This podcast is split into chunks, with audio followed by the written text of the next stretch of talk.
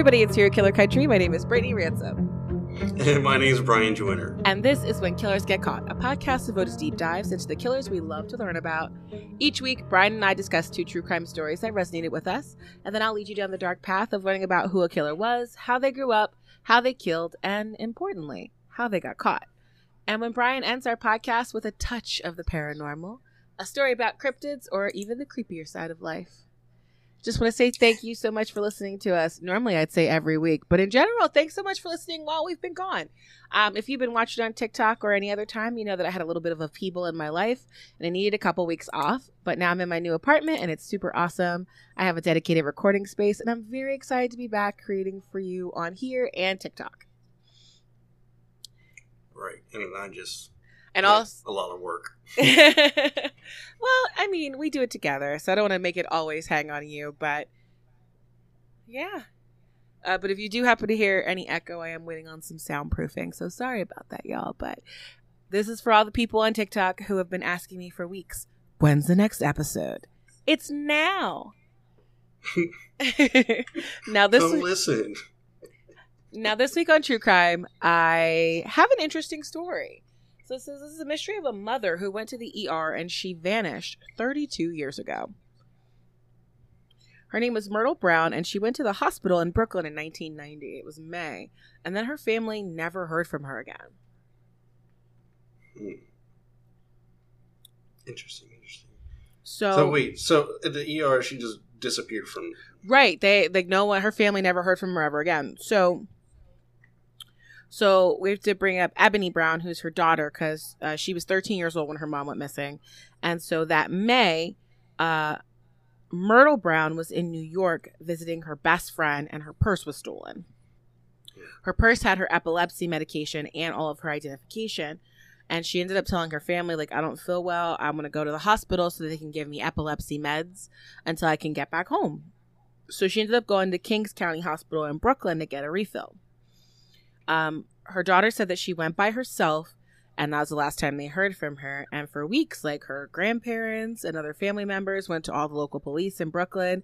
They went to all of the hospitals in the area and never got any answer. Um, Ebony, her daughter, said that she were she wondered if maybe you know like her mom just wanted a different path in life. You know, sometimes people do that, especially back then. And she said she was really confused and sad. But then, uh, 32 years later, in April of this year, Myrtle's brother, Robert Brown, was watching NBC Nightly News with Lester Holt, and it aired a profile of the cold case squad in New York City. Um, it was the it's, it's run by the New York City uh, Office of Chief Medical Examiner. Uh, that person is Dr. Angela Soler. And they had opened up something like 1,250 unidentified persons cases, and most of them were from the 90s. Now, uh, in this report that Robert Brown was watching, he saw a picture of a facial reconstruction, like it was a full statue, um, like a clay model. And he was like, That could be my sister. Is that my sister?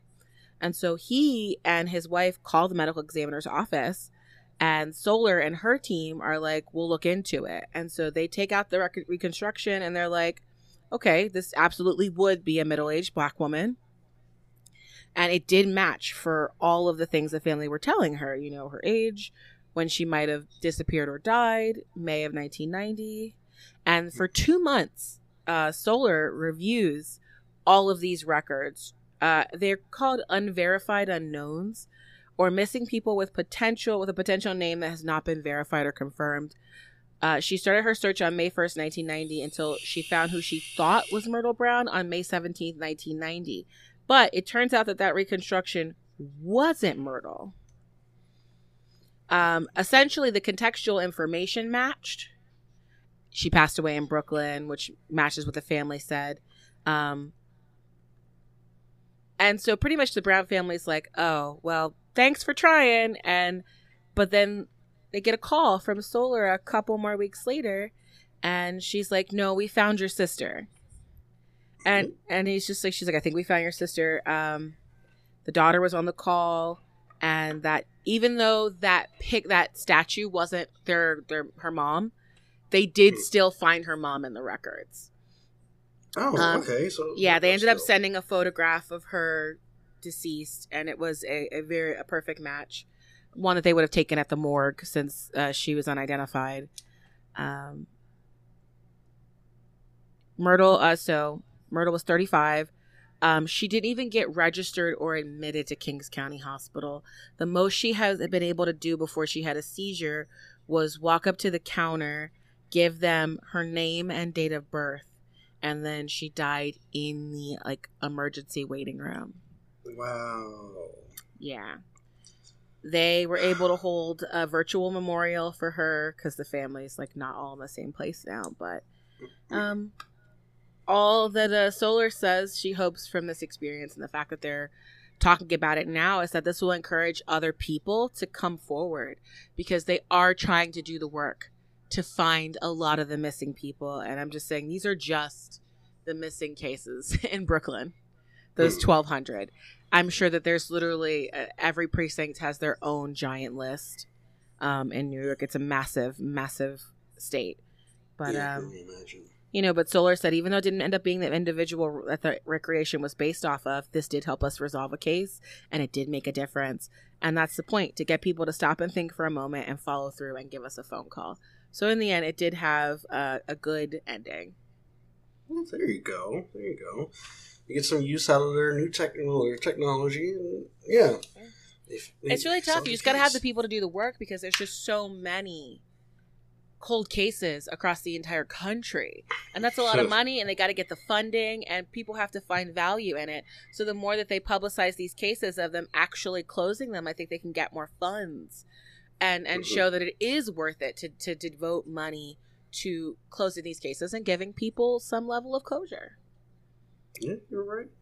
So what do you got for me, Brian? Okay. so remember that um God, goodness gracious, when did this happen? I don't know. We t- I talked about it for a little bit. Uh, Courtney uh, Clenney. Do you remember her? Not by her name. What's up? Do you remember? Okay. Well, she goes by another name. It's Courtney. Uh, I think it's Courtney Taylor. She's a Oh, OnlyFans. the. OnlyFans lady who killed the guy in Miami. There you go. There you Yeah, go. yeah. I don't know her name, but I know her face. I have the picture of her sitting on her uh little like the sitting outside of her apartment covered in blood and handcuffed on the floor and the dogs are around her. Yeah, I have that, picture on my phone. Okay, so she is. There, there's now a court hearing going on because Mm-hmm. you know she she's been you know she's accused of murdering her boyfriend. Of course, um, she's being charged with second degree murder uh, with a deadly weapon, and you know because As we should. I heard something I I saw something about like they had um she was trying to get these uh tapes that they had pulled from the apartment complex. Mhm. Her lawyer was trying to get them uh pulled from evidence. pulled from evidence because it didn't happen that day and they're like it doesn't matter if it happened that day but i'm like bruh it's a picture of her picking a fight and then like jumping on him like the clips that they released of it i'm like she was real violent Yeah. Um. So th- there is something. Okay. So there's was- a lot of is there more a- is it worse there's- there's a ton of evidence like just showing how abusive she was in this relationship. Yeah i mean that's what the friends said like her friends were like i've never seen him do anything i've only ever seen her do yeah, stuff I've seen to her him do Yeah. some crazy shit. But no, okay, so yeah, so this is court hearing, right? And, and uh, I guess the, the prosecutor he's trying to get into evidence a I guess I think that's what you were talking about some videotape. yeah So it's it's from like the hallway outside of their apartment there's like a i guess an elevator, elevator. Yeah. Yeah, the elevator video. Yeah, he's trying to get that into evidence right now. Um, Her team's fighting real hard because that's evidence that she's abusive. Yeah, it's it, it like it's, this happened two months before his death, but it's like it shows a pattern. Like Exactly. like yeah, this is what she does, what she did. This is who and she I'm is. pretty sure. Yeah, exactly. And it's funny because it says that not only do they have about twelve thousand text messages bet- between her and her uh, deceased fiance, Mhm. um, but they also have her OnlyFans videos and their photos or audio content from the social media pages, stuff like that, Mhm. that shows that, you know, that's been recorded and that's how she acts and that's the type of person that she is. Mhm. And um, the, I guess the judge, he's worried that so much evidence against this one person would um, make the, the process of getting a, a jury a lot harder because I mean, it's gonna open. make the trial outlandish. Do you remember one of the cases we covered? Didn't I think it was um, uh, what's his name? The dating game killer, like Alcala. There were yeah, like yeah. hundreds upon hundreds upon hundreds of pages of evidence. Um, it's a lot, and it's a lot to make a jury sit through. Yeah, I, I like I get that, but I'm like, but there's so much evidence that they have. How can it make it so much harder? It's it's it's a concept that's so weird to me. Um, Well, because they got to go Uh, through it all. That's the situation. and yeah. I think there's a quote from her attorney. It's uh, it says uh, to vigorously defend my client, I am not going to stand back and let her be a punching bag for the media. Well- this case needs to be tried in this courtroom with the protections of a fair and impartial trial. And I'm just like, I like, okay, I get they have the right to, to you know fair and impartial trial, but and all this evidence is stacked against you, though. It's just like, Well, I I will say this: I don't know if her OnlyFans is really necessary right? for her, like, because I think that's just going to try and paint her in a negative way because she's a sex worker. Uh, yeah, that's probably that's what they did for um, what's her freaking face, Casey Anthony. Yeah, I don't really think we need that, but the absolutely the evidence of her in public in the building where they lived attacking him. Not to Yeah. mention that apparently you can hear him saying in the background of the 911 call when she called it, like he's still alive and he's like I think I'm dying. Oh. So, ugh, Yeah, see, it's it's sad. Yeah, it's sad. Um, but Well, we'll see what happens with that case. uh, hopefully, yeah, hopefully, um, we hear more about it, and you know, there's there's a nice conclusion to this that everybody can agree on, except for her. I don't. she doesn't get a nice conclusion. You're correct. no, no, exactly. Screw you, lady. Yeah. That's what I got. All right. So I think, Brian, that most of us grew up hearing that cops were our friends. No. Would you would you say that's fair? no, Really? When you were little, we're talking about little. They I would say even some people refer to it as propaganda. Many young children very much love police officers. Um, okay, yeah, when I I was like a, I don't know, second grade, I guess. Yeah. So the media and American society view police officers with a certain level of reverence reserved for very few other entities in our culture. I mean, I've seen people look a doctor in the face and be like, "I know more than you," um, Mm, but definitely there have been little cracks, like the glowing disdain for police brutality across the United States, the lack of action in the case of the Uvalde massacre three months ago. But I think Hmm. for me, probably the first thing that began to destroy my belief in police was when I learned how many of them were killers. Because remember, I started learning about true crime when I was about 12 years old. And this isn't a uniquely American thing. Germany had Norbert Poehlke, China had uh, Zhang Kejui. Uh, we covered the Beast of the Ukraine in episode 14, Mikhail Popkov. And today we're going to be talking about one of the worst in the U.S. history, Joseph James DeAngelo, a serial rapist, killer, burglar, and police officer in California. He started robbing and raping people in 1974. And I first knew about him on message boards as E A R O N S, the East Area Rapist Original Night Stalker. oh my God, oh, so Others called him the Visalia Ransacker, but uh, most of our followers know him as the Golden State Killer, which is the name that stuck when the FBI reopened the investigation into finding him in 2016. Uh, he get caught in 2018 and finally plead guilty on June 29th, 2020.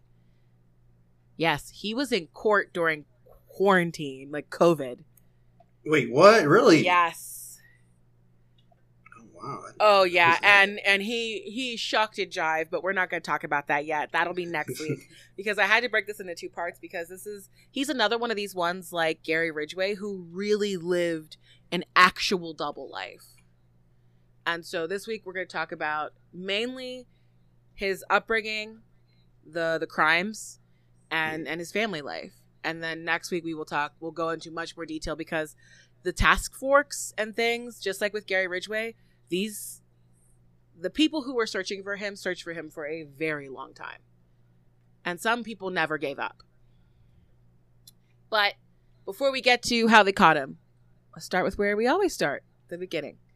Joseph James DeAngelo Jr. was born on November 8, 1945, in Bath, New York, to his mother, Kathleen Louise DeGroat, and Joseph DeAngelo Sr., uh, who was from Watkins Glen, New York, and Kathleen was a waitress when they met. They got married November 20th, 1941, in New York. He had three other siblings Becky, Connie, and John. Now, Joseph Sr. was a well respected airman, and there are articles that date back to like 1944, the Star Gazette, that show that he flew in raids across Europe. He had been given seven different medals, his dad. Um, uh, but Joseph Sr. and Kathleen didn't really make it, even a decade before they split. We don't have the exact dates, but sometime after Joseph Jr.'s brother John was born in 1949, the couple split up. Now, there's some interesting accounts about.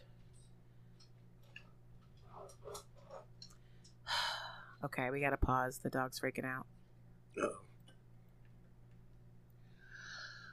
So I came across a few accounts from Joe's family about an interesting incident that they say might have shaped him in a tragic way. So, with Joseph Sr. being in the military, active duty, apparently they spent some time in German military bases when he was young, and there his sister Connie was apparently sexually assaulted by two men. Now, the details are fuzzy at best, but essentially Connie's son told the press this uh, in recent news, and the way he described it is that it was kind of like one of those horrible family stories that people only whisper about. That Joe and his sister were playing in an abandoned warehouse. The attack happened in front of him. And of course, since this has been the only person who's talked about this is Connie's son. And plenty of psychiatrists have weighed on this story and think that, you know, seeing something like this when he was so young might have explained why he grew up to have like a preoccupation with both law enforcement and also turned into a rapist himself. Connie is no longer alive, so we can't really confirm if this really happened, but it's just a detail and we're not sure if it's true or not. But regardless of that other story, what we do know for sure is that after traveling with dad, um, they did put down roots in Rancho Cordova in a small tract house. I had to look up what a tract house was, but tract housing is a housing development built in an area that's been subdivided into different lots when I looked up pictures of them, it reminded me of like those suburban neighborhoods where all the houses look the same and there are rows and rows and rows of them. Yeah, though I guess a, a correct term for those are tract houses. The interesting thing though was that uh, the DeAngelo family was so poor that they ver- they owned virtually nothing in their home. Even the kids' beds were all rented from like a rent a center type place. And I think that's poignant because when Joseph Sr. went to Korea and then Florida and never came back, all of the house and the items and the things that the kids owned had to be given back to the bank and the lenders. Now, Joe's mom eventually meets a traveling welder who had a wife and kids of his own in Southern California, and his name was Jack Bosanko, and he'd been in the Navy. Uh, I'm sure this illicit relationship didn't contribute to his uh, divorce from his first wife, but in 1965, Kathleen and Jack got married. The marriage came much later after the relationship because uh, Jack moved the family to Tulare, California in the 50s, which did not make teenage uh, Joseph very happy, mainly because he was suddenly responsible for helping the kids in the family. Not just his brother and sister, but also Jack's kids too, because he was the oldest kid. And this caused a huge rift in the relationship with his mother, and the two got into a lot of very big fights about it. During this time, when he was at Mills Junior High School, he made friends with a girl named Judy in about 1959. And he started hanging out with Judy and her brothers, who he also knew from school. He started calling Judy's parents mom and dad, uh, spent as much time as he could with them. Judy had a huge family, and her parents treated Joseph like he was kid number 10. Now, Rancho Cordova was very much a town not even halfway built up at this point. It actually wasn't fully incorporated until July 1st, 2003.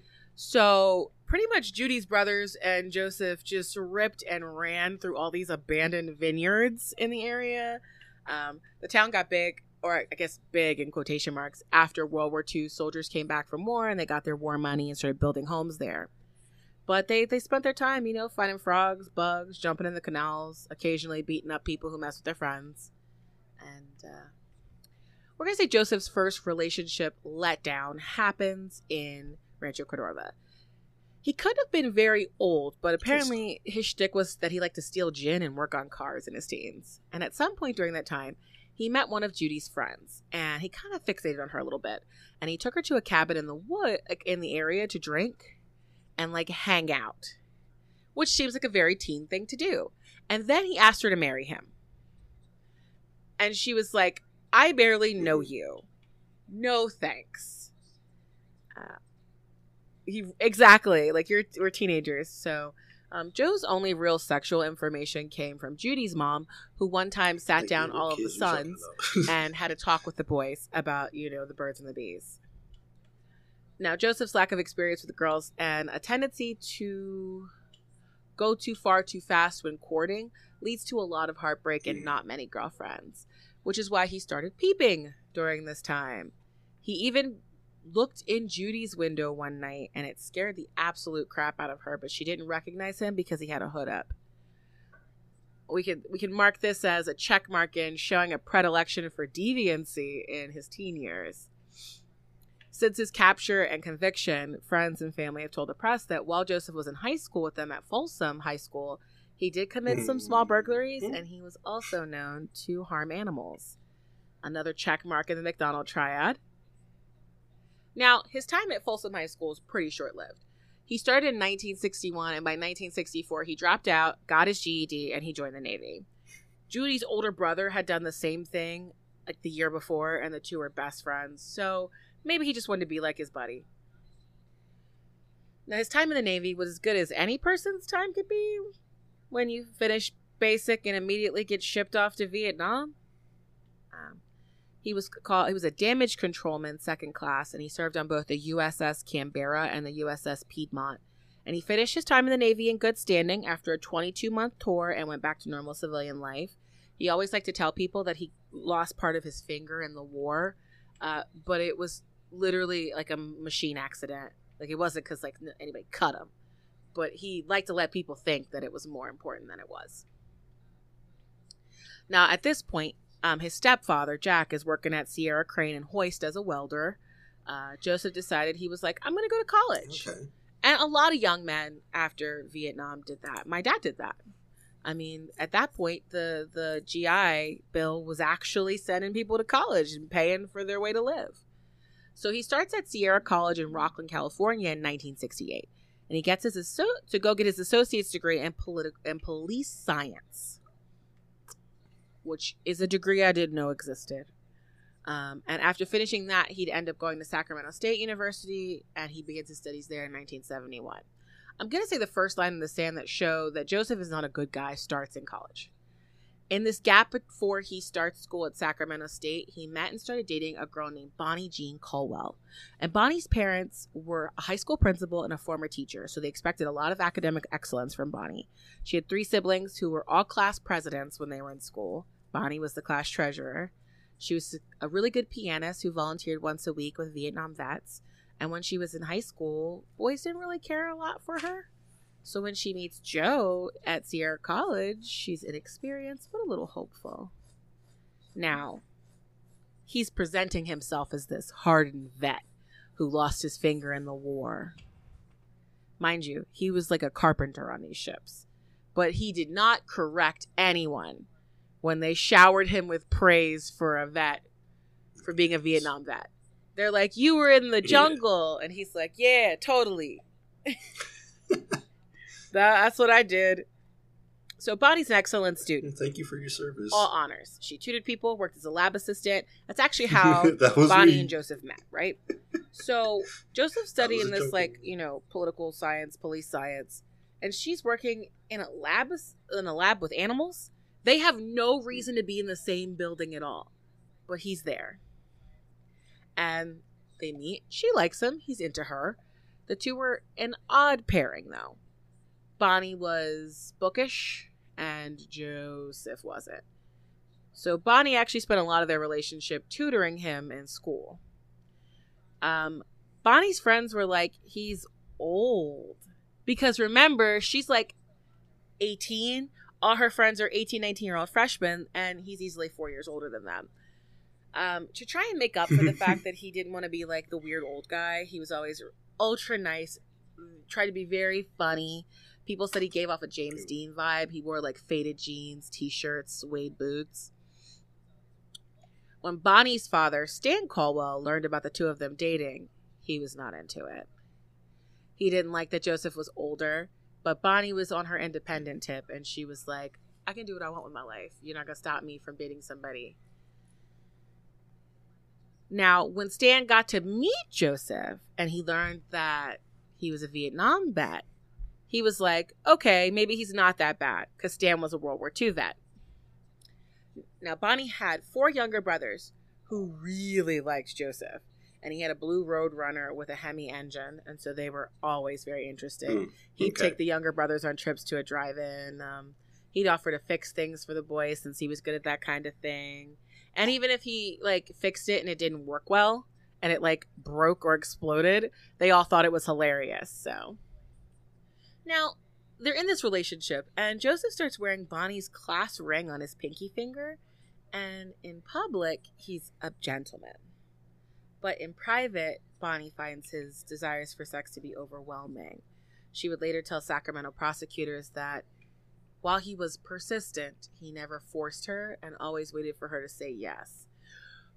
Which I, is still really grating because I don't like it.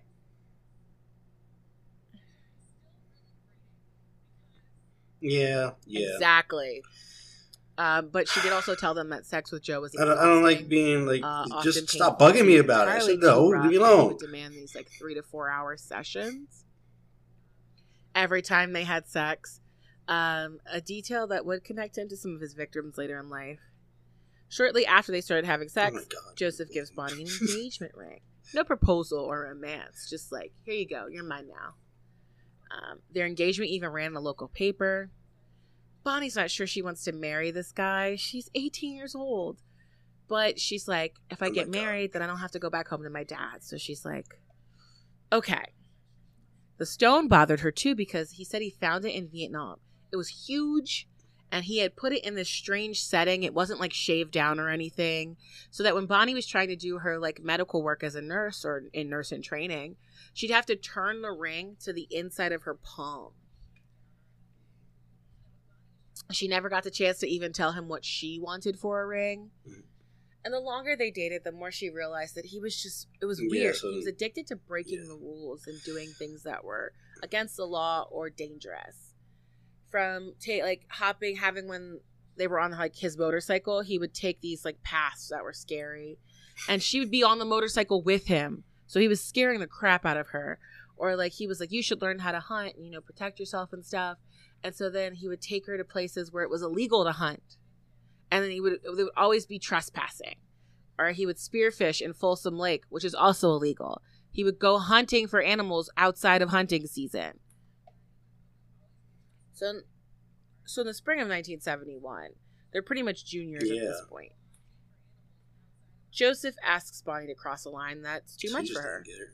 He's failing abnormal psychology and he needs this class to pass for the the criminal justice.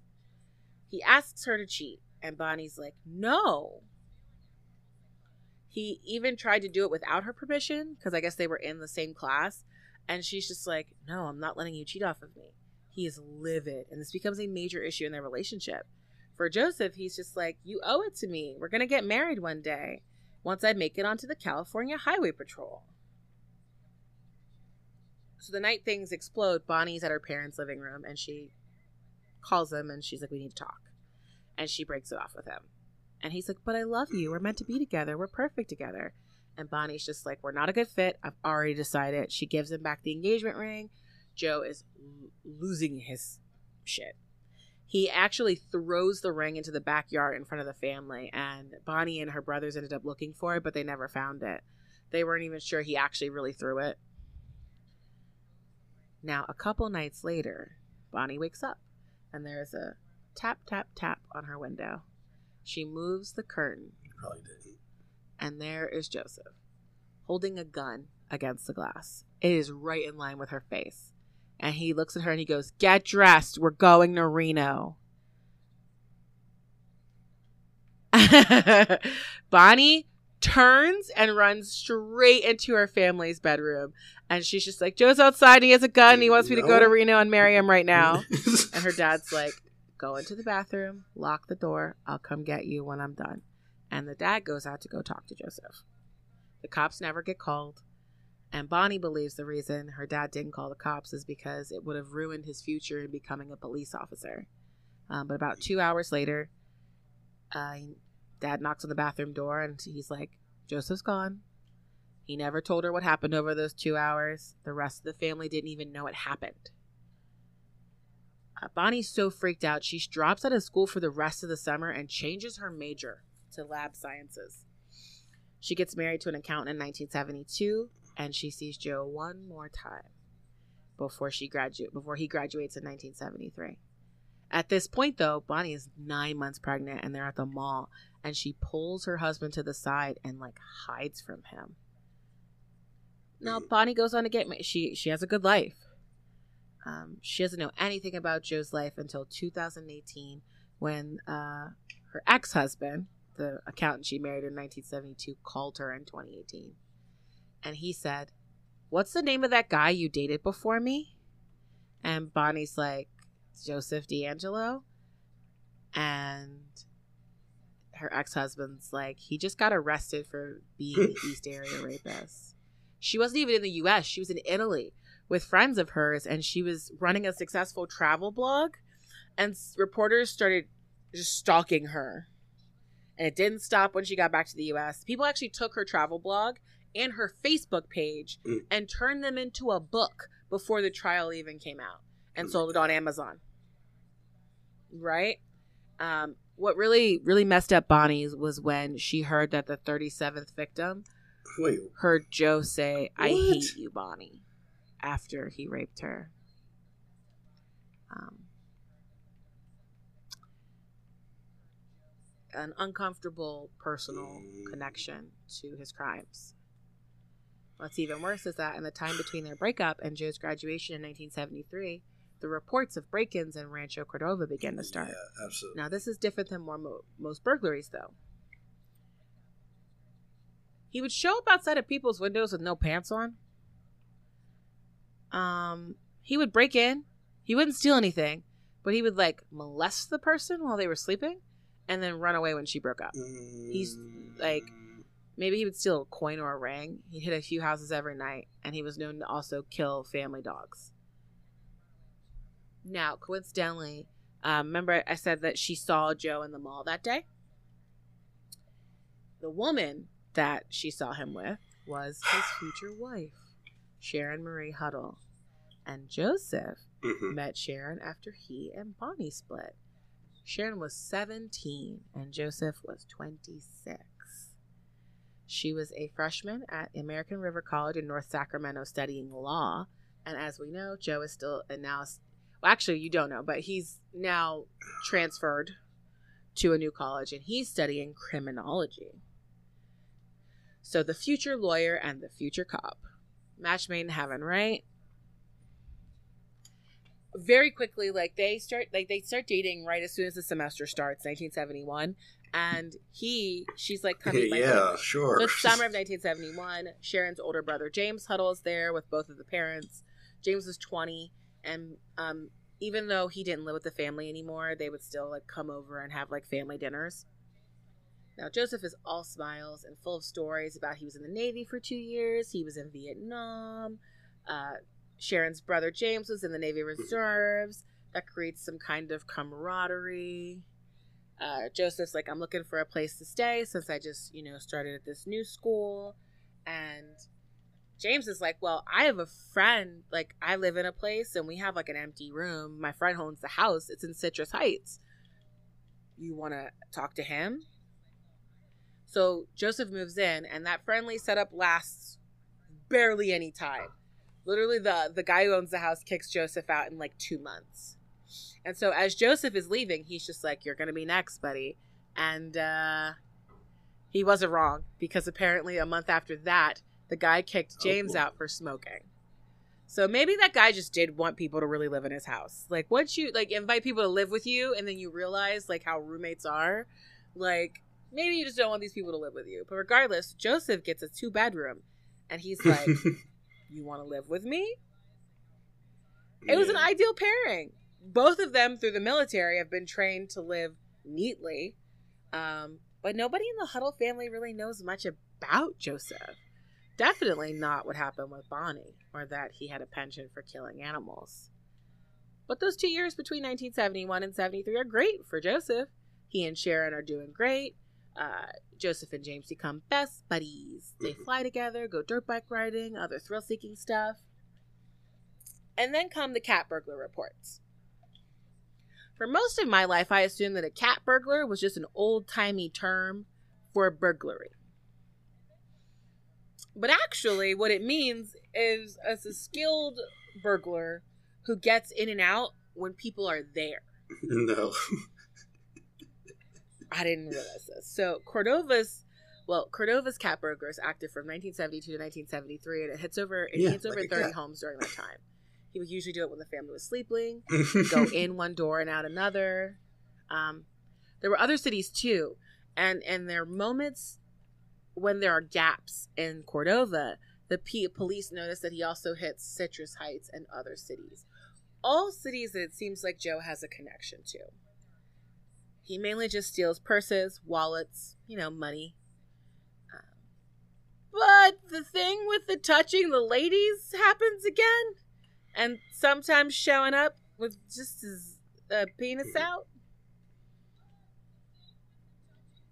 Sometimes, like he'd just like break in and be standing next to the bed, like paranormal activity, just staring at people, and then he would like grab a lady's boob, and then when she wakes up, he just runs away. Yeah. One of the women said he touched her, and when uh, she woke up, he told her, And- "I just stole a dollar off of your dresser." Run And away? she, I think she was just kind of in a weird Oh like sleep God. state. She was like, That's- "Put it back," and he put two dollars back on the counter, and then walked down the hallway, stopped to look at the woman's seventeen-year-old daughter sleeping, and then picked off money off the table at the door. Now, the connection here between the original burglar and this one in Cordova, the Cordova cat burglar, is mm-hmm. that No, thank you. he's killing dogs. Uh, um, of course, the the weirdness with sometimes burglarizing with no pants on. That was also a very clear connection between the two. And um, some of these homes get hit again when the East Area rapist becomes active. Um, and what it seems like almost is that he's stealing things that are unimportant, but they're trophies to him. But the, like normally they commit a crime and then they take a trophy to remember. It's almost like he's gathering them first, and then he comes back years later and rapes the person. It's awful, but we're we're not there yet. A couple more years. Um, now James Huddle, mind you, he's living with Joseph now, and he remembers a lot of strange moments What? when they were roommates before his sister and Joseph get married. Joseph's very competitive when it comes to virtually everything, even cars, dirt bikes. So James gets a nice car, Joseph buys one slightly better. Um, Joseph buys a dirt bike. I mean, sorry, James buys a dirt bike. Joseph is like, I'm gonna get one slightly better. Now, there's a what James calls in his book the road rage incident is a moment I think in history that James looked back on as a warning sign that he never realized. And it happens just before Joseph's college graduation in 1972. Um, the two of them are driving on Route 40 in Sacramento. Joseph very aggressively jerks the car into a lane in front of another driver. James gives the guy the finger. That's what you do when you're the passenger. And then when the car behind them gets close and tries to pass, Joseph like yanks in front of him again just to be a jerk. So then the two cars pull into a McDonald's yeah. parking lot. Joseph hops out of the car, opens the trunk, and the other two guys are walking over. And Joseph pulls a 357 Magnum on the other two dudes, like, You got a problem with us? Of course, the two men run away immediately. And James looks at Joseph and is like, You can't do that. Not if you want to be a cop. But Joseph kind of just shrugs it off. But yeah. James, Well, you get that's shot. the first time he sees his friend and roommate do something that's actually scary. And James decides to keep it to himself. In his book, he refers to this as a little red flag. And he says, and I quote, little red flags can add up. Graduation comes. Joseph is in a prime position to be a great asset to any police department because in the 70s, it was not common for police officers to have bachelor's degrees. Even now, only about 30% of them have like bachelor's degrees. So it was even lower back then. Um, he was a perfect candidate. He had a degree, former military training. In fact, he was probably over qualified for the job that he really wanted. Um, James continues to be his roommate. Sharon continues to date him. It's early 1973. Joseph and James go on a hunting expedition, and James begins to realize that this hunting is it means something extra to Joseph. Um, there's a situation where they were supposed to be hunting jackrabbits, and like Joseph gives him a gun that's entirely overpowered, and he urges James to make the kill. And when they go look at the body of the little jackrabbit, it's completely destroyed, just obliterated, and Joseph's excited, like, look at how this, look at it, it's so, you know? And James is like, this isn't why I was, we, we were supposed to eat that. Oh my Again. god, yeah. Another little red flag.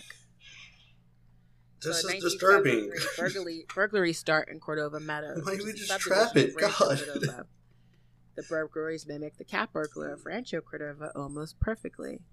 This burglar is not stealing high ticket items. He's stealing nude pictures of women, women's earrings, car magnets. One time he dumped out a bottle of codeine pills and stole just the pill bottle. He would, now the one big ticket item he did steal was he would steal guns. But his MO was break into the kitchen door, open up a back bedroom, put the window screen on the bed, unplug the furnace, move all the woman's underwear into different rooms in the house, trash the kitchen. A few times he left burnt matches on the floor. It was very clear to the police these aren't motivated by financial gain, which means that this burglar's getting some kind of high from just wrecking people's houses, touching underwear. Much of this won't make sense for another year or two, but Fucking for many of, like I said, these they call them no loss robberies. These all become future homes that are targets for the for him when he's a rapist. Now, the police also think this strange burglar is responsible for hang up calls that keep happening. He called this one teenage girl multiple times and told her, I love you, I love you. And then the last night he called her, he said, I love you, this is your last night to live. Um, the house where that girl lived was next door to a future murder. Now, in May of 1973, Joseph becomes not just a police Oh, officer, oh. but a burglary unit police officer in Exeter, California. Yep, he moves to Exeter for work. The two, uh, now James and Sharon get married Oh. on September. Sorry, What? mixing up the names because Joe and James are so close. Um, now James gets married on September 15th, and September 14th at 11 a.m., a 28 year old woman puts down her baby for a nap when she hears a knock on the door. She ignores it but grabs her gun and then hears someone knocking at the back of the house. She catches a man breaking in and he runs away. She makes sure all the windows are locked and she calls her husband, who had just left for work. The attacker forces the door with such force that the nails holding the lock into the door break. The woman raises her gun at him and he walks away. She calls the police. He breaks in again and tries to steal the gun, and it goes off, and this time he runs away for good. So, literally, the night of James' rehearsal dinner, Joseph was trying to like rape a woman.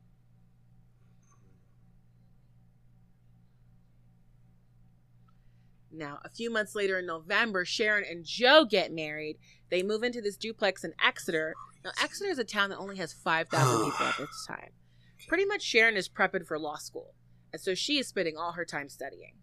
Um, Joseph is overeducated in a small podunk town. And honestly, Exeter is still a small town. It has like maybe 15,000 people now. Uh, one of the things I found just really interesting is that Joseph takes issue with his fellow officers fudging the reports. He complained to James about how he's like the other police officers falsify police reports and I'm not going to do that. And so what an interesting look into the mind of a guy who can tell right from wrong but it doesn't apply to him.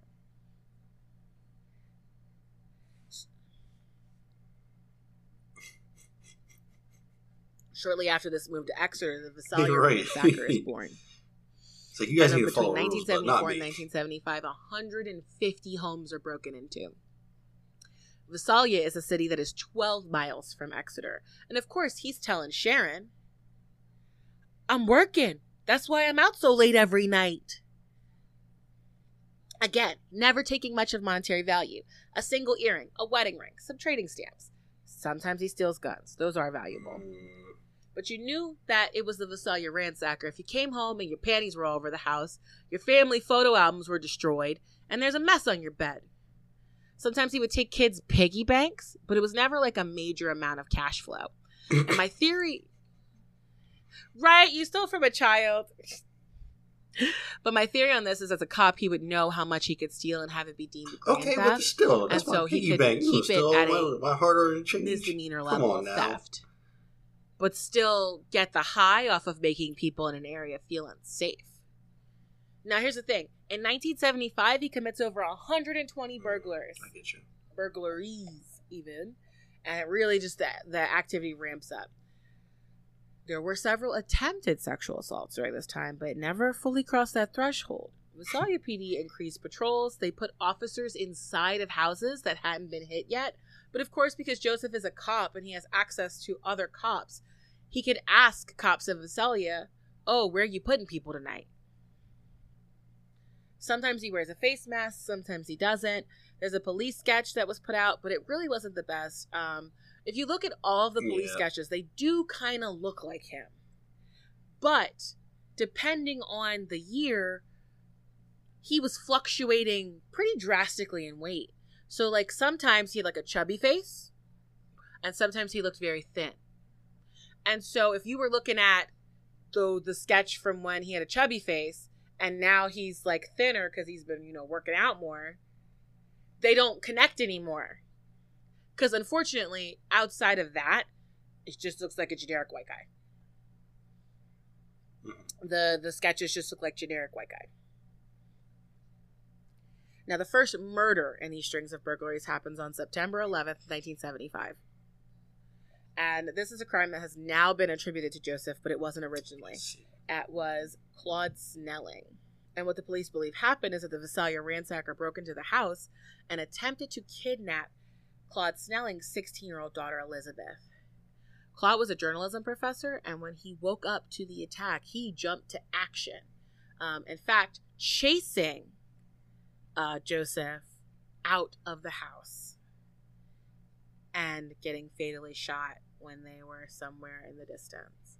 Police did find shoe imprints that would connect him to the other ransacker houses, and the gun that was used to kill Claude was stolen from one of the other houses that had been hit.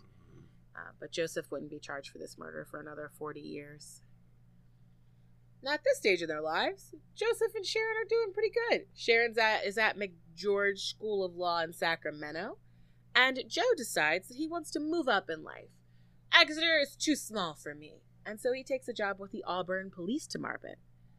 And that is when the East Area rapists assaults begin happening.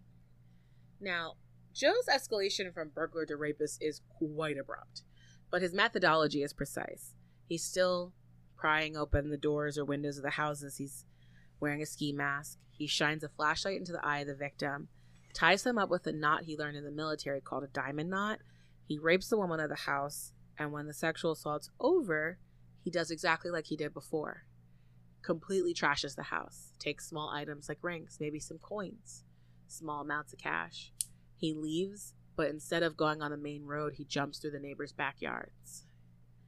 Now, Joe only gets officially charged with 10 of these rapes because many of them were past the statute of limitations in California. But there were a total of 50 attacks by the East Area Rapists from 1976 to 1979. All of these attacks were 20 to 30 miles from where Joseph and Sharon lived. Many of the victims did not wish to share their names um, in any books about Joseph DeAngelo, so I will continue that process of anonymity.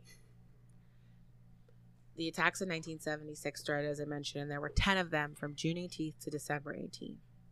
And then things escalated. 1977 brought 19 more. He would call these victims beforehand, hanging up on them or telling them like sexual things. Police are definitely aware that he seems to be casing the houses to see who is there.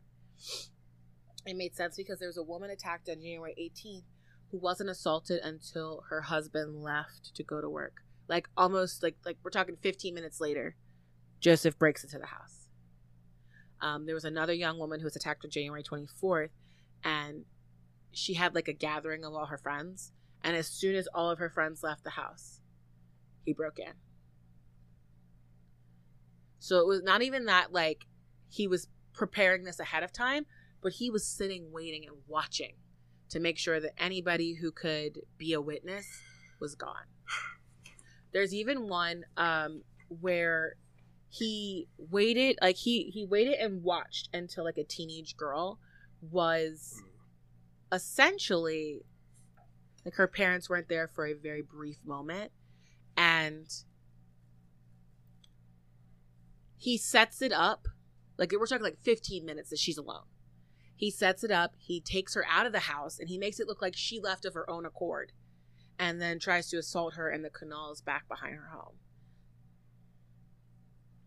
So these are very very premeditated. Um, the thing is while he is meticulous in some ways, he's in other ways he's not.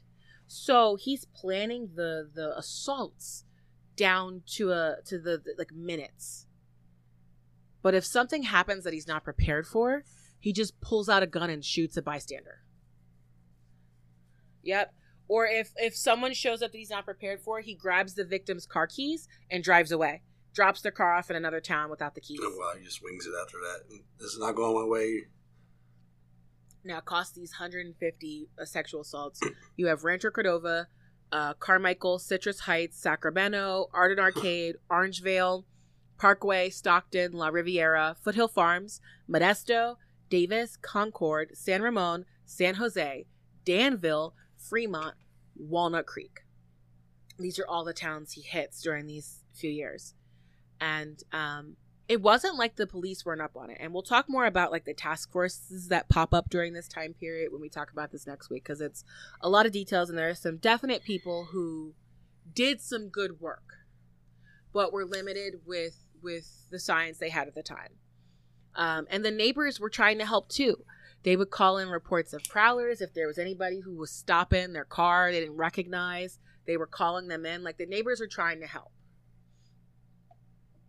Now, one of the more bizarre, more bizarre rapes happens in September of 1977 when Joseph breaks into a woman's home, ties up her husband, rapes her twice, and then spends another 90 minutes in the house just doing nothing. It's like he's not even afraid of getting caught anymore. Yep, yep, they're both tied up, husband and wife, and he's what? just walking around, checking the fridge, grab it. He's just beer. chilling there with the husband still tied up. Just an extra violation. And of course, like this isn't he. He's threatening them so too. I mean, because a lot of the people so after gross. he was gone are able to like get out of the the, the yeah. knots. But it's if you move, I'm going to shoot you. If you move, you're not going to make it through the rest of the night. Um, so, and he has guns and he shows them. So, and he's not afraid to shoot people. We definitely know that because in the news they're reporting that there are situations where this guy's running from a house and he shoots a bystander. So people know that he's serious, that he doesn't mind killing people. So I guess some of the victims are just like, let's not die. And the media were definitely on this case. They reported on every single case. He virtually has a connection to all of the cities he's hitting. Now, he avoids the town he's living in, Auburn, but his sister still lives in Rancho Cordova still. Sharon's parents live in Citrus Heights. Sharon's brother and his wife live in Orangevale, all towns east of Sacramento. Hence the East Area Rapists. Joseph loves to talk to his family and coworkers about the East Area Rapists. He brings it up randomly when he visits James at his house. Mhm. He even offers to check James's home security does. system to make sure that James's wife Cindy is safe. Of course he does. That's, And it's so fake because, of course, James is safe. Joseph wasn't gonna break into their home and lock, like, because then James would know it was him. Mm, And you know, James tells him what to look for, and Joseph tells him what to look for, and James trusts his brother-in-law. yeah. By the end of 1977, there are 29 rapes, and it shows no sign of stopping. At the end of December, though, someone claiming to be the East Area Rapist sends a poem called Excitement's Crave to the Sacramento Bee, a newspaper, the mayor's office, and the television station KVIE. Because I had to hear this horrible poem, so do you. Let's listen to some horrible poetry from a rapist. Says all those mortals surviving birth upon facing Oh. maturity take inventory of their worth to prevailing society. Oh, Choosing values become a task. Oneself must seek satisfaction. The selected route will unmask character when plans take action, accepting some work to perform at fixed pay but promise for more is a recognized social norm, as is decorum seeking lore. Achieving while others lifting should be cause for deserving fame. Leisure tempts excitement seeking, what's right and expected seems tame. Jesse James has been seen by all, and Son of Sam has an author. Others now feel temptation's call. Sacramento should make an offer. To make a movie of my life that will pay for my planned exile. Just now, I'd like to add the wife of a mafia lord to my file. Your East, I'm not done yet. Your East area rapist and deserving pest. See you in the press or on TV. Oh my gosh. I had a feeling you would like it. Shut the fuck And- up. Indeed, indeed. No, in 1978, uh, My god, it was terrible and so just fucking ugh. And and the Huddles. Their family events and parties. Joseph is still weird talking about the East Area rapists at family events. Uh, 1978 starts with an attack on two teen Mhm. girls not far from the American River Community College, Sharon's alma, ma- alma mater. The parents find the two girls tied up when they come home, and the girls report that he wore a ski mask, had a gun, and had a knife. His second murder happens on February 2nd, 1978. That's husband and wife Brian and Katie Maggiore. They were walking through Cordova Meadows with their dog. A neighbor reported seeing the attacker and the family running through a section of fencing that had been blown down in a storm. Um, the neighbor actually witnessed the couple get shot and called 911, but the Maggiores both died at the hospital. The police are looking at all of this and they are discovering that when you kind of look at the crimes, they all happen within a third mile radius of each other. And so the police began focusing on going through roughly 30,000 crime reports to try and make sense of the murders. During this time, they also find that Cordova Meadows has dozens of reports of hang up calls leading to that murder. One woman got a call every night at 8 p.m. There are prowler and cat burglars, uh, like style calls being reported too. Mhm. By March, the East Area Rapist is back at it again. There are 14 more rapes that happened this year. Nine different police sketches are released to the public. About half of them look accurate. Now, later in 1978, 15 of his victims have a luncheon to discuss their experiences, and they are all surprised to see that they all look the same. and they have similar backgrounds. Almost all of the women were upper middle class and had dark hair. Who in uh, what you wonder? Who in Joseph's life is upper middle class and has dark hair? His wife. Now, there's a different mm, investigation happening in virtually every town he hits. Now, during an investigation in Danville, which happened to be the 42nd rape, police get alerted to this strange car parked in a neighborhood and they find these three notebook sheets. The first page is a homework essay about General Custer. The second sheet looks like a journal entry describing a teacher humiliating the offer. Um, I'm going to read to you. It's weird, but mad is the word, the word that reminds me of sixth grade. I hated that year. I wish I had known what was going to be going on during my sixth grade year, the last and worst year of elementary school. mad is the word that remains in my head about my dreadful year as a sixth grader. My madness was one that was caused by disappointments that hurt me very much. Disappointments from my teacher, such as field trips that were planned and canceled. And there are loads of misspellings here. My sixth grade teacher gave me a lot of disappointments, which made me very mad and built a state of hatred in my heart. No one ever let me down that hard before, and I never hated anyone as much as I did him. Disappointment was the only reason that made me mad in sixth grade. Another was getting in trouble at school, especially talking. That's what really bugged me was writing sentences, those awful sentences that my teacher made me write hours and hours. I'd sit and write. 50, 100, 150 sentences day and night. I wrote those dreadful paragraphs, which embarrassed me, and more important, made me ashamed of myself, which it turned deep down made me realize that writing sentences wasn't fair. It wasn't fair to make me suffer like that. It just wasn't fair to make me sit and write until my bones ached, until my hand felt horrid pain. I got madder and madder until I cried, and I cried because I was ashamed. I cried because I was disgusted. I cried because I was mad, and I cried for myself the kid who kept on having to write those damn sentences. My angriness from sixth grade will scar my memory for life, and I'll be ashamed of my sixth grade year forever. And then the final page was a map of a neighborhood with the word punishment on it. Now, the map wasn't a perfect replica of Danville, but the cops determined that it looked like some sort of fantasy killing ground. And they do believe that this may have been written by Joseph. I don't know. But just another weird detail for you. At the beginning of 1979, there are no rapes, and then they start again in March, and six more happen until July, and the rapes stop. Yeah. And hmm. I think it's because in August, Joseph got caught shoplifting dog repellent and a hammer from a pay and save. These items only cost $20, but the store clerk was a beast because he like tackled Joseph and tied him to a chair. So when the Auburn PD showed up, they see one of their own tied to a chair by a civilian. He's suspended immediately.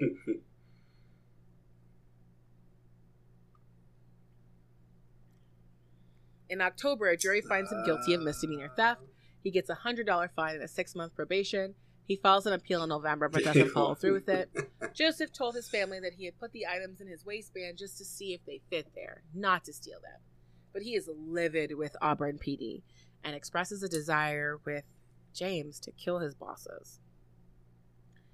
Joseph told his family that in the end there was some kind of settlement with Auburn PD, but there's no record of that. And with this, the East Area Rapist stops. However, the emotional trauma of these events go on to haunt the victims. He was sadistic sometimes. He'd force the women to tie up their husbands.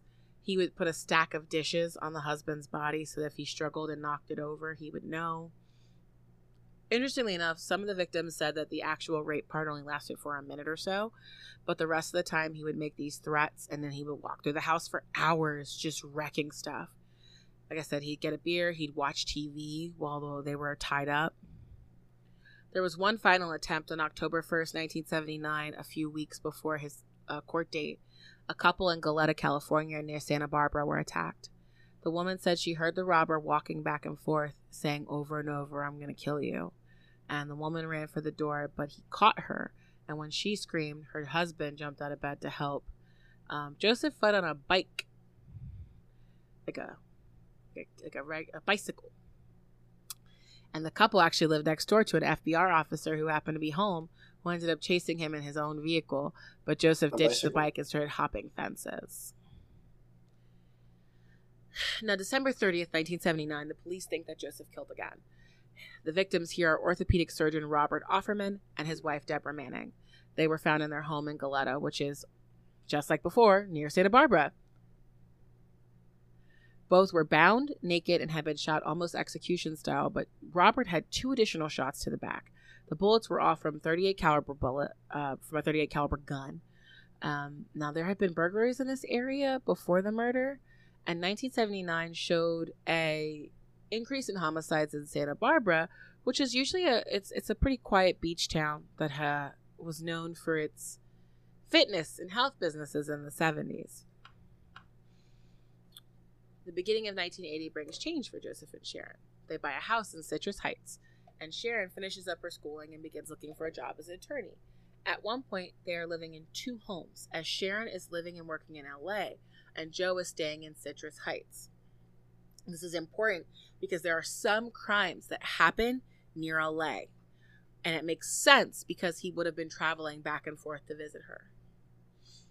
So that would be March 16th, 1980. Lyman Smith and his wife Charlene are both executed in their home. They were found naked and bound. This time, however, the attacker had used a log to beat the both of them to death. Um, it was a pretty gruesome scene, and even more horribly, they were found by Gary Smith, Lyman's 12 year old son.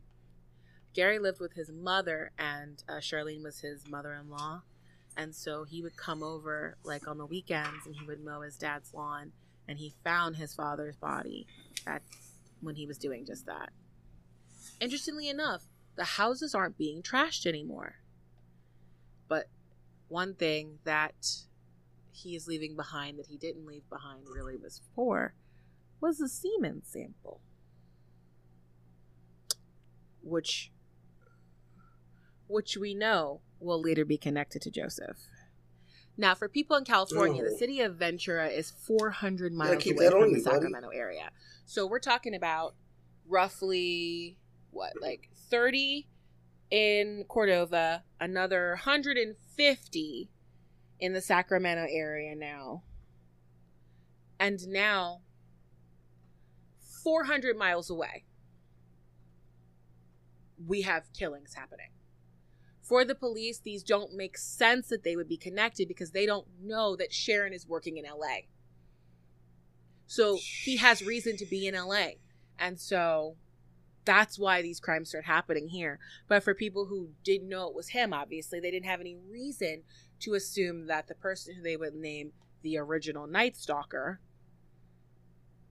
is the same person as the East Area Rapist.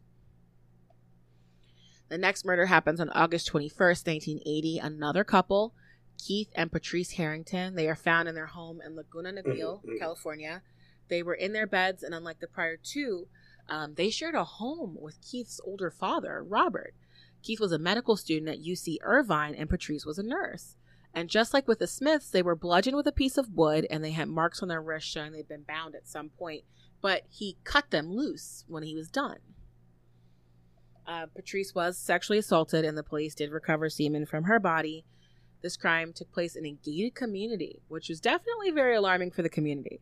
But you also got to think a gate is only useful if somebody is not intending to get around it. Um, but what this is important for is that the people who Joseph are attacking are what many people call low risk victims. Okay, high risk victims are people who Yeah. work on the street, live on the street, homeless people, runaways, usually the general victims in a lot of our cases. So the fact that he is specifically targeting people who should be safe is scary. He's taking nothing from the house, and he is no longer getting his jollies from making people feel unsafe in their homes. He's escalated past the need to to taunt his victims after he rapes them. The new high is murder. The killings stopped temporary from the fall of 1980 into 1981. This is around the time period where Sharon moves back in with Joseph and she's pregnant with their first child. That first daughter is born September 1981. Her name is Misha, and uh, Joseph would kill Manuela Witthuhn in Irvine, California in February of 1981. Now, Manuela was a teller for California First National Bank, and her husband was actually in the hospital when she was attacked. Another one that looks like he planned it. She was found wearing her bathrobe and wrapped up partially in a sleeping bag. She had been hit in the back of the head with a blunt object and had been tied up as well. Semen found at this scene as well. Interestingly enough, Joseph tormented Manuela's husband and his second wife for like another decade. Um, he would call them and say he was going to kill them, just heavy breathing on the phone. The couple actually ended up moving away from California to get away from these phone calls. And uh, David Witthuhn died in 2008. He actually did not get to ever learn who killed his first wife. Rhonda, David's second wife, said that when the feds showed, like, played those old voicemails again, um, because they Wow. they there are a bunch of them from the 70s into like 2001 but when they replayed them again recently um, she said she recognized them from the phone calls that she and david heard over the years. Now july 27th 1981 another couple is killed. In Goleta again this is the third hit in Goleta that's greg sanchez and sherry Domingo and sherry domingo now sherry was house sitting a home that that it belonged to a, a group of heirs who were putting up for sale. Like one of their family members died, but they wanted somebody at the home so that it wouldn't be a target for thieves.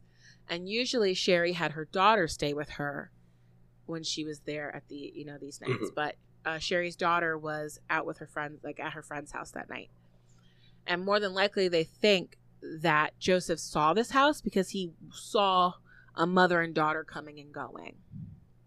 Now, Greg was described in a lot of the news articles as Sherry's boyfriend, but according to family friends, the two had broken up and they had remained close friends. So I'm wondering if Greg was there because Sher- uh, Sherry's daughter wasn't, and it was kind of, you know, to protect them in this big house. Unfortunately, neither of them survived that night. The following morning, a group of real estate agents arrived to do a home inspection and found their very battered remains. Right, yeah. Um, Greg was found completely naked, face down, partially in the bedroom closet. There was a gunshot from the back that went through his cheek, uh, but that did not kill him. What did kill him was being hit in the back of the head 24 times. Um, it looked like Joseph Blitz attacked him and didn't even tie him up. Uh, Sherry was naked, lying face down on the bed, and her arms at some point had been bound behind her back. She was hit several times in the head as well. This is about the time that the police are like, this seems like a serial killer. And so that's what the media called him the Night Stalker. And he is known as the original Night Stalker. Eventually, the acronym E A R O N S Mhm. became what those of us who followed this case online called him, but that doesn't happen until the 2000s. For now, the police think that the East Area Rapist is a different guy in Sacramento, and the Night Stalker is a different guy. Like I said, Misha DeAngelo was born in September. The whole Huddle family rejoices. We have another grandchild because James already had two daughters. Sharon's working for the National Labor Relations Board, and Joseph isn't really working at all. He ends up kind of being a stay-at-home dad for a little bit. Um, it's odd. Yeah, it's odd that he's a primary pa- uh, parent because he's not really a touchy-feely kind of guy, and he definitely tries to police all of his family's behavior Like, how helpful. kind of bullying James to not like show affection to his own kids when they're all hanging out together, um, which is weird. And night, yeah, 1982 comes and offic- Sharon is officially added to the State Bar of California. This is a very exciting moment that Sharon has been I working for would. for a long time. she began working as a divorce attorney that same year, um, and the police were at a loss because all the murders just stopped. I wonder if this is like because Joseph is now responsible for a kid pretty much all the time. And he just doesn't have the time.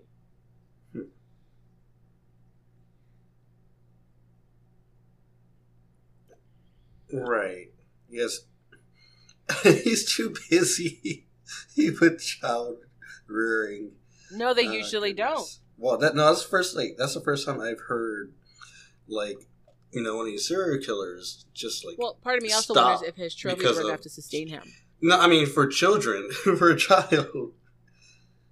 Yeah, they don't. They don't. They really See, don't. James in his book tells a story about how one time Hmm. he went over to Joseph's house and Joseph showed him this like big gold bar. And he's just like, Where'd you get this? And he's like, Vietnam.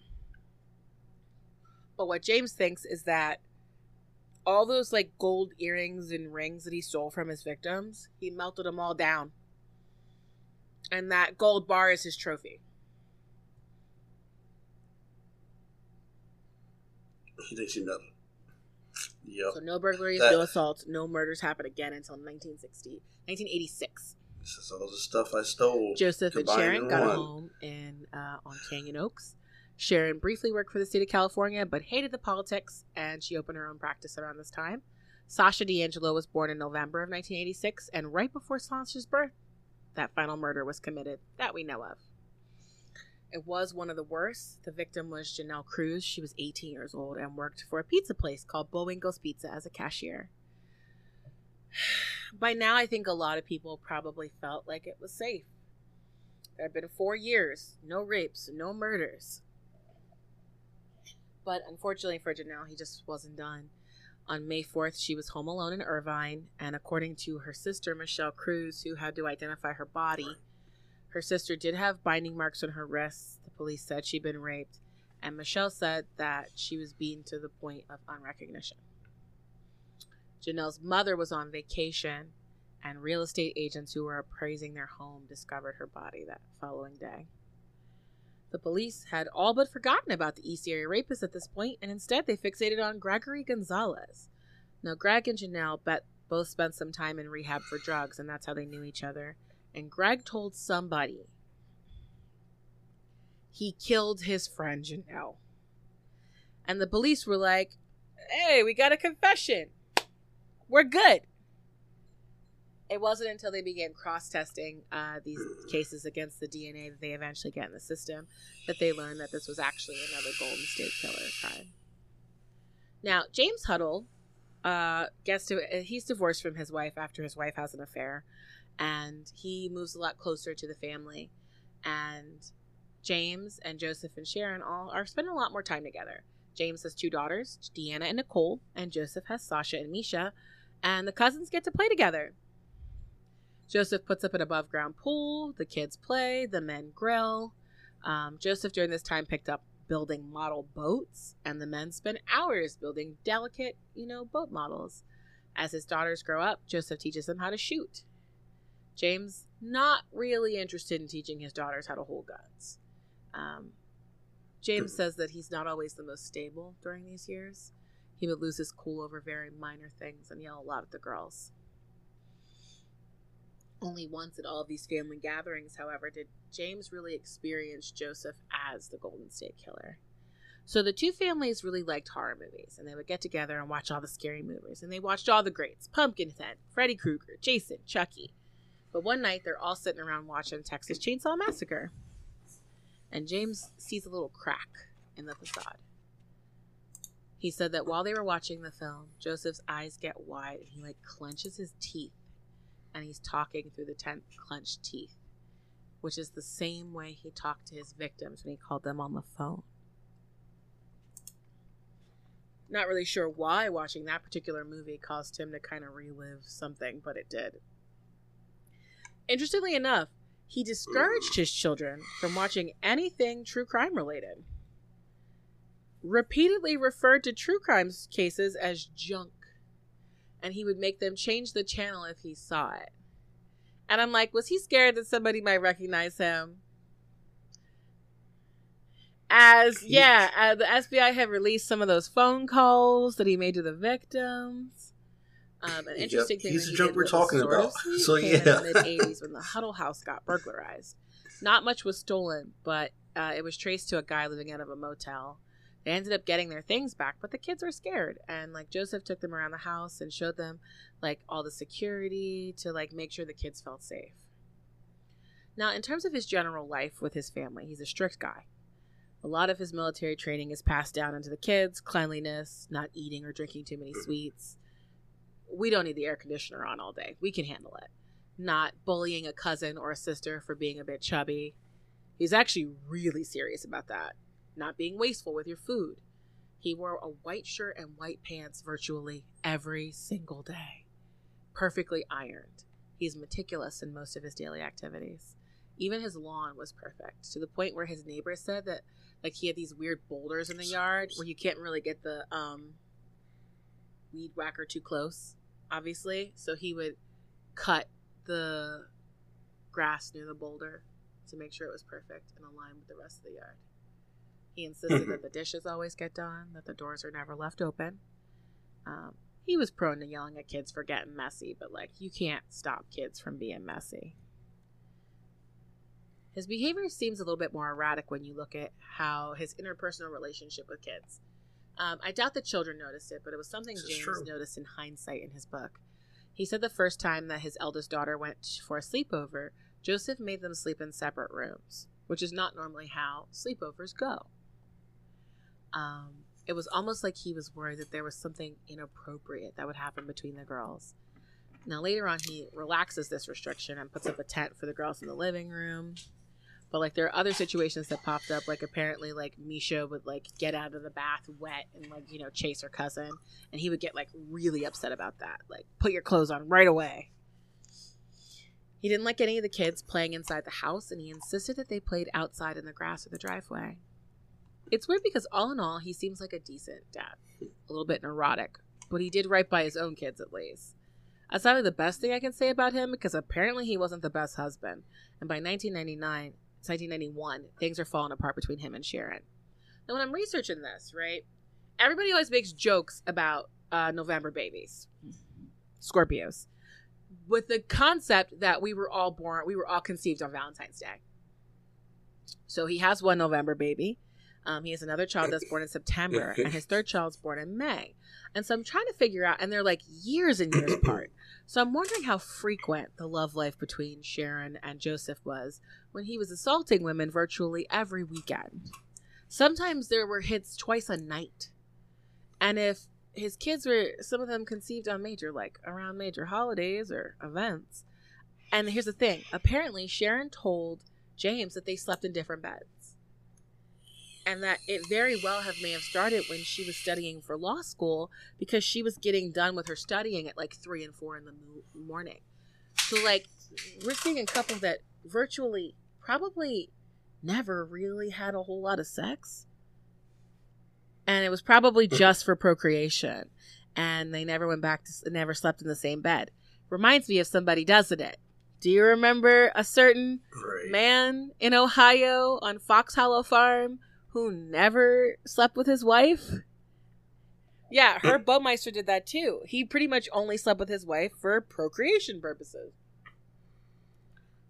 Now, Herb was closeted gay. I don't think in this situation, our Golden State, you know, DeAngelo is closeted, but I think he's getting his jollies elsewhere.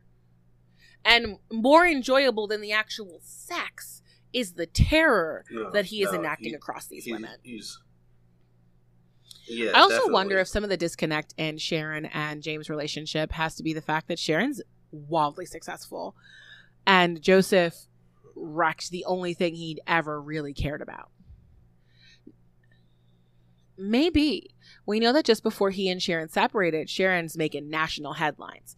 She's working with the National Coalition Against Sur- think there's some, like, Surrogacy to change the laws around surrogacy. I guess in the past, pe- there wasn't like any like like now there's agencies and contracts. There weren't really contracts in the past. And so people were just like, here's 20 grand, have my baby. And people would like take the money and run. It's this huge case that happened in New Jersey with the over uh, baby M, as she was called. Um, and baby M got taken from her mother because the mother wanted to back out of the surrogacy. And New Jersey was just like, no, this family paid you for that baby. So it was a big deal. And this was a huge thing. There were lots of states that were abolishing um, surrogacy as it was traditionally done. And Ca- Sharon was working on it, that in California. Also, the other thing here is that um, Sharon was very devoted to her clients. The Huddles were exceptionally proud of Sharon for her work, but also she was breaking glass ceilings because law was downright hostile to women when Sharon decided to be an attorney in the 70s. She had endured and succeeded, so she was just pretty much a stellar lady.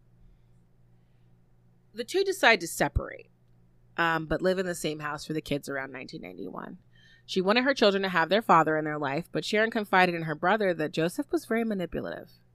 And neighbors would later tell news outlets that the couple had terrible fights, like loud enough that everybody could hear. She never really spoke much about life with him. Um, but by the 90s, Joseph is working at First Save supermarkets as a truck mechanic at the distribution center. He got exceptionally good health care, and Sharon was working for this huge nonprofit. The two kind of had an understanding. Joseph gets to say, My wife, the lawyer. And Sharon has the peace of mind that if her or any of the girls get horribly sick, they're going to be taken care of. Interestingly enough, even when he was arrested, Sharon never dumped on him. She asked to be left alone. Um, she didn't file for divorce until after uh, his conviction as the Golden State Killer, because, like the smart attorney that she is, Sharon knew that if she filed before his trial, she could be forced to testify against him. And honestly, she just didn't want to be a part of it. The media eh, has still, like, the media continued to hound her. So she just decided, like, I don't want to be a part of this case. Right. And ultimately, they didn't need her. They would have called her in and demanded she testify, but they didn't need her to make the case against him. Now, dial this back about two years, three years? Yeah. Around 1989, Joseph gets into filmmaking, his new passion. He has this good job. It's giving him money and benefits. His wife's doing great. The kids are doing great. He's not spending every waking moment, moment casing ladies' houses to rape them. So he's got time for a new expensive hobby. And of course, because Joseph is Joseph, he believes that his first film out the gate is going to be a banger.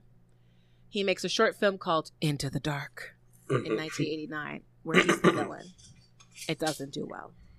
He spends three years working on a feature length film called Monster. He can't convince the studio to pick it up. He can't even get a VHS DVD release.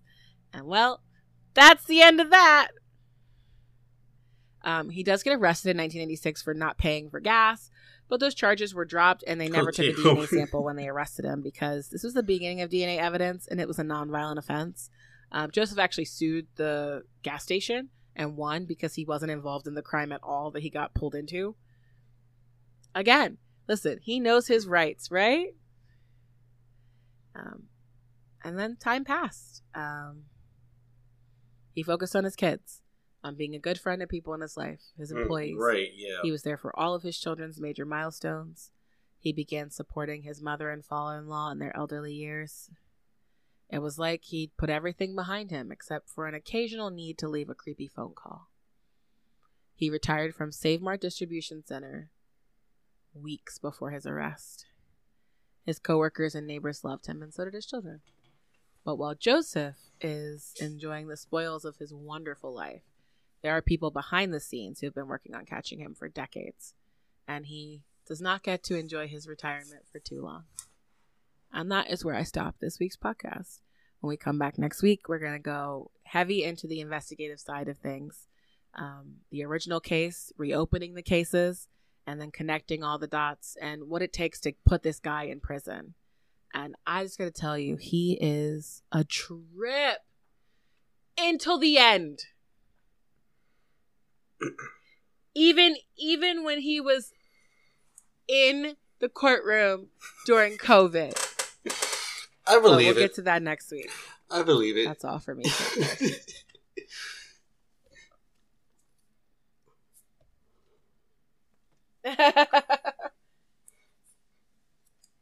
oh goodness. Oh goodness. I can't wait. I can't wait. Mhm. I really can't. I want to hear all about it now. okay. So, this week, I have for you.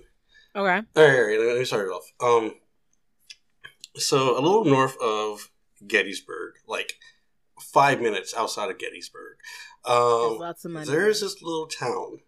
It's called Cash Town. really like Um, even now. Do you know? You want to know why it's called Cash Town? Oh, that's so interesting. Yeah, uh, no, they only accept cash. I see. Yeah. I think it's just the the Franklin place I'm talking about that only Adams- accepts cash, but uh, uh, that's uh Oh Y- wow! um, I'm looking at the yeah, map and like um, where it is. that's why it's called Cash Town. Um, It's so tiny. yeah, it's it's The population like is only step out of 459, Brian. yeah, you can drive right through it. Jeez. Um, you know the names of nine of the Yes. people who live in the town. I know about I think nine of the nine. I think I know nine. yes. Oh goodness, yeah, it, it's a tiny town. Like you go, you could drive right by it and just think you're in Gettysburg, and not even not even bat an eye. Um, but anyway, in the center of, I'm guessing it's the center of Cashtown. Um, there is a hotel. Oh, is this It's like a uh, someone Town asked you to talk about Um, this? Uh, Cool. I know someone who lives right next door I'm there. looking at pictures of it right Um, now. It's so a cute little I- brick building. Yes. Yes. I don't know. I don't like Gettysburg. Too, It really too is. many It's war nice. ghosts. They're everywhere. I park right next to it whenever I go down there. It's just so much. Like there's Uh, just see, so this much is the- Gettysburg. Like Exactly. oh. This is the closest I will get to talking about Gettysburg. unless, Mm-hmm. yeah, unless we do like some type of like, I don't know, some filming thing and not the one do like, you know what I mean? You know what I mean? Like a ghost tour down there. like people keep doing all That's as close as I'll get to that's only talking gotta about like. Um, fluff up the energy but of of what happened there. yeah, no, like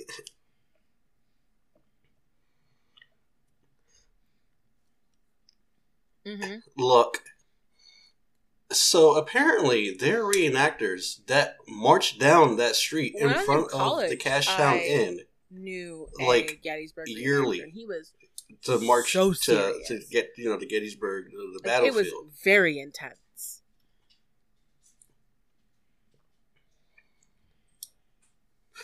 All right. Okay.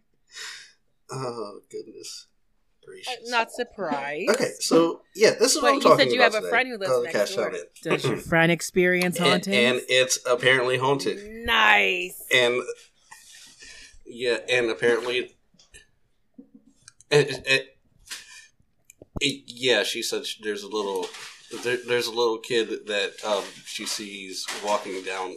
Her, not only her, but a lot of people. Oh, I don't like have that. been- I haven't seen him yet, but uh, she has like another child, is what she says to me. Uh, but yeah, she he just she sees him like I think she's like she saw him walking down the Who is basement this small child in my, and she my was, house? she was going to yell Are at you him, going know, in the thinking it was basement of all her places? But she realized, like, no, my kids are up Alright, here. so like, who the hell is who the hell is that? out probably between those locations. Yes, I mean, especially because like the lines of Yes. like, like like as modern time has come, they've chopped up this land. You know what I mean? Like the same thing happened with with Herb Baumeister. Like he bought like what eighteen acres, and like half of that has been sold off now to like a farm and other Mhm. places. So like. How much was the cat? Like you know, what I mean? like you look at like with the cash gen, a cute little house, but like how much of the area around that was also originally part of it? yeah.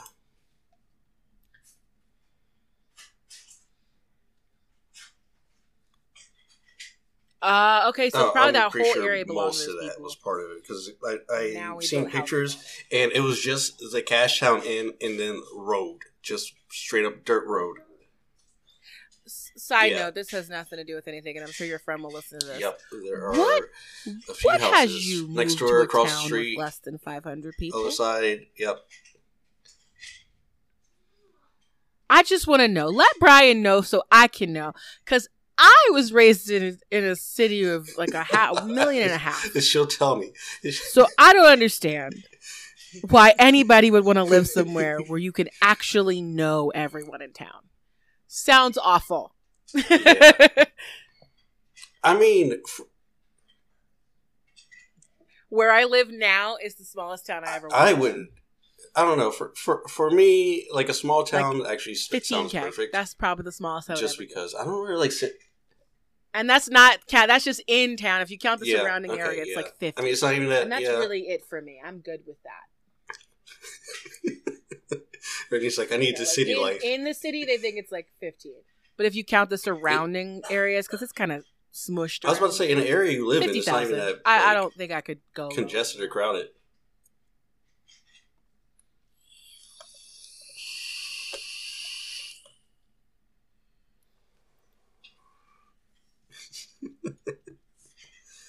Uh, okay, so this building I got was built in 1797. Uh, and it's one of the wrong. oldest hotels in 59,000. Gettysburg. Well, they call it Gettysburg, but it's actually Cashtown. But you know, whatever. Yeah. Um. So there. Oh yeah, it's, Mhm. not, yeah, it's not bad. Um. So they had one innkeeper. His name was Peter Uh, Mark, Mark. It's, it's spelled M A if this was C uh, if it was that, if this was the uh, Um, show, I know, Hey, right? hey, Had the- Ron. had the extra Mark Kuka. he hit the extra in there.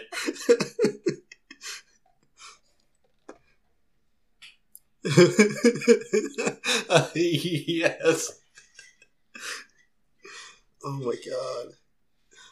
Um, but yeah, he he's the one that coined it to be when was like it built again? You said. cash only, which you know is the- everything cash town, cash so I wonder if that meant they were accepting like silver. Everything's cash here. We too. just take cash here. Um, coin. it was built yeah, in that you know I can 1797. use. Because I mean, Mm, paper money was weird back then, or right? trade or because something. before we But were no, a like- union, there were multiple kinds of Yeah, currency. He's like, no, cash, cash only. So we definitely didn't. He didn't want that Southern money. Them uh, that com- them Confederate dollars don't Mm. count for nothing up here. oh, wait, no, he did. Um, Ooh, actual never mind. actually- Confederate dollars do count. Cashtown Inn was actually used for by Confederate soldiers, like mainly. Interesting. Yeah, he's like they're like, yeah, give me that Confederate money. Your money is good here. Please bring it here. Um, but yeah, like a lot of Confederate soldiers, officers, they stayed here at the Gotcha. Cashtown Inn. Um, Amen. We don't support treason. and like a lot, of, lot of famous Confederate names, blah blah blah. Who cares about Confederacy? Who cares about Confederacy? Um, it, it, it's it mainly because they they it, like the hotel. It's sat. It's it's well. It, it sits, but it sat directly on the supply pipeline between Virginia and Gettysburg. So that's basically like that was like their their their stopping point right there um, for the Confederate soldiers. Um, now the cellar in this inn it had you know different different things amenities for Confederate guests. Um, they had bathing springs, brick ovens if they wanted to like make bread, um, and it's like it, it was it was also used as a, a field hospital for you know the soldiers who had wounds or who were dying out there as well. um, there's a little note. It Oh, says gross. that Laura suggests that so many limbs were amputated Wow, that the pile eclipsed the cellar windows, preventing sunlight. Yeah, it's, it's uh, mm. Yeah, but yeah, it's it's it has a very very rich, I'd say rich history. Just like you had, a, there are a lot of people that have stayed there. Um, also, in 1993, there's a I don't know. There's there's a movie Gettysburg. There's a movie that's called Gettysburg. Um, and a lot of the actors stayed at this hotel too. And it's just it's just you know like a little side note that, like a lot of famous uh, some famous people stayed there. Hey, Um, and also Um, I, I read that Okay. it was featured in Ghost Hunters, not Ghost Adventures, Ghost Hunters, the OG. It is just, it's just like um, the guys who you know who are investigating there. They just Okay. they they noticed some things moving around, and they caught some voices on their recording devices as well. Um, yeah. So there are there are a lot of ghost sightings there. There are a lot of Yeah, pictures. I, I came across one accidentally while I was just looking like, at pictures there's of a lot building. of pictures of the ghosts that reside in this. Uh, In the window, the in. middle window, just the face in the middle window. Yeah. And I was like, I don't like that, but did you? we go, wait, he is gonna it talk the about one it. with the guy we'll wait. upstairs in the window, just looking down? Yes, yes.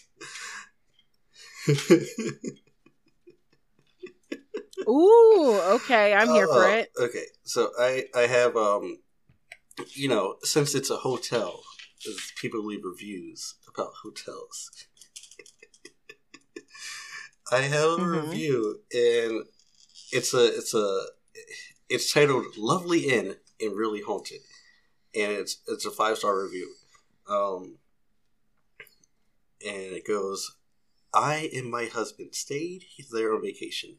We had taken a lot of pic- pictures inside and out of this lovely inn. Had a fantastic dinner there. Okay. First night spent there, heard footsteps out in the hallway late at night from the Confederate soldier who walks the halls. Second night, uh, second night heard the footsteps again. They approached the door to our room and stopped, and then a light knocking at the door. My husband and I were in bed. came in, didn't even invite him or nothing? The knocking was the stopped. point of knocking we then? Both heard footsteps inside our room. Listen, vampire rules do not apply, apparently. Nope. They. he's just, he's. I guess he was trying to be polite, but he's like, not to ghost, no. Um. Uh, was uh, the the footsteps stopped at the foot of our bed. Something began to lightly poke the mattress up and down, along with a light shaking of the mattress. I my yeah, I don't know. I and my husband were not doing this. We were laying Mhm. perfectly still in the mattress. Then the mattress began to ripple when you like when you drop a pedal a pebble in a pond. Then I began to feel someone lightly touch me on the shoulder. And it was not my husband. We were not disappointed on the inn, dinner, room, nor haunting. Highly recommend this inn. P.S. The pictures we took inside the inn in our room showed several orbs, and spirits seemed to uh, become it. more lively during the dates of the Gettysburg Civil War, uh, July 1st through the 3rd. but yeah, that's it. that's, Right? Yeah, I Like, love- I was just like, right in there. I was reading it. I was like, oh, oh, yeah, like you said, just knocking and just let yourself in. and then like- jumped on the bed and everything. Like, no, this is my room. you guys are staying in my room. That was they were. He was jumping on the bed. That's why it was wobbling. He's poking. I don't know what the poking the bed was about. Oh no, Oh, so. we're not gonna talk about that. he was trying to do this the soaking thing. I'm gonna help you all tonight. Oh, Lord. He's like, I'm gonna help you guys out tonight.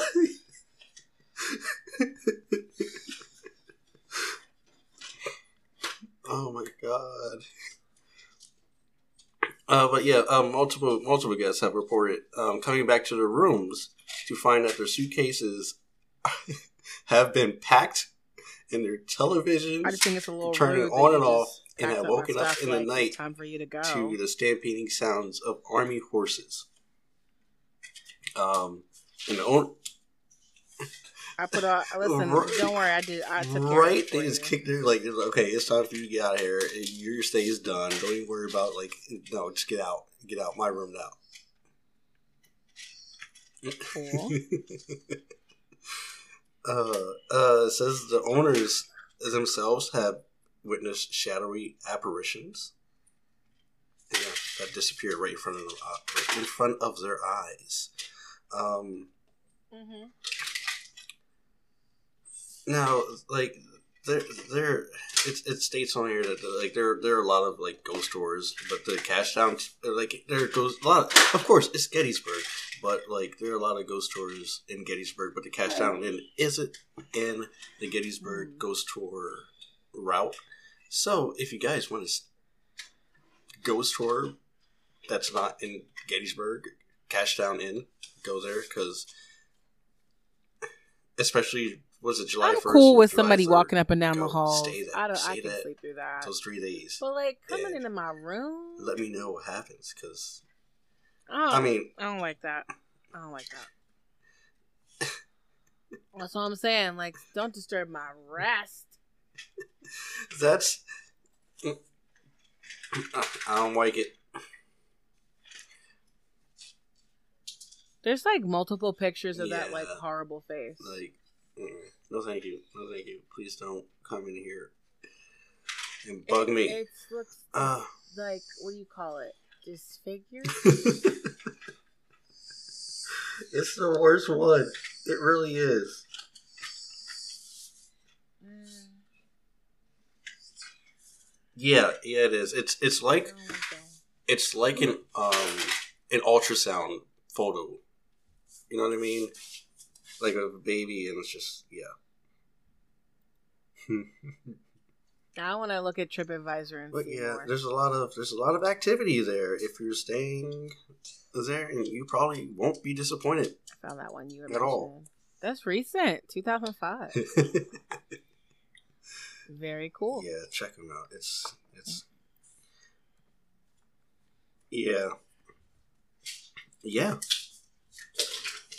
Yeah, I, I because I mean, you travel out, for and, work, so you're everywhere. Like I told my friend, I'm like next time I'm over here, I'm gonna keep an eye out. If I see another child in here, then oh yeah, I am. I I haven't been to any other old houses Mm. that were like that were built around that time. So, and and she, I think she said her house is old as hell too. So I'm pretty sure that little boy or the little Well, it's also that, good that you the people managed to make it through down to her basement quarantine and, and part of being closed for most of as well. 2020. And Hotels are really hit hard, and this is a very small looking place. It can't have that many rooms, you know. So they need that money.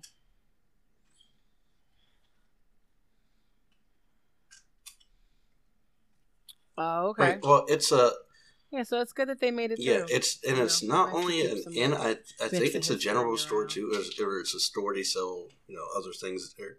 Yeah. So Your quest to talk about all of haunted Yeah, Pennsylvania. absolutely.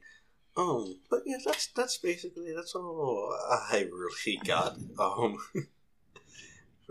Listen, if you want to be complete, I, gotta I'm. I'm working on it. Like eventually, uh, I'll cover it. I'm not touching Gettysburg. I mean, but everywhere else, I'll touch. well, thanks so much for listening, and we hope you had a maybe that'd be great the last thing I time do. this week with us, and we will finish next week a conversation about the horrors of Joseph James DeAngelo. Thanks for all the people who are constantly asking me when the next podcast would be you don't understand, but it does make us feel like it's important to you if you ask when we're gone. You know what I mean? Like you care that we weren't here.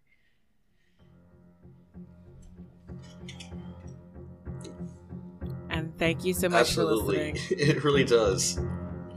Bye. Yes, we love it. We love to hear. Yeah. yeah thank you guys. Bye.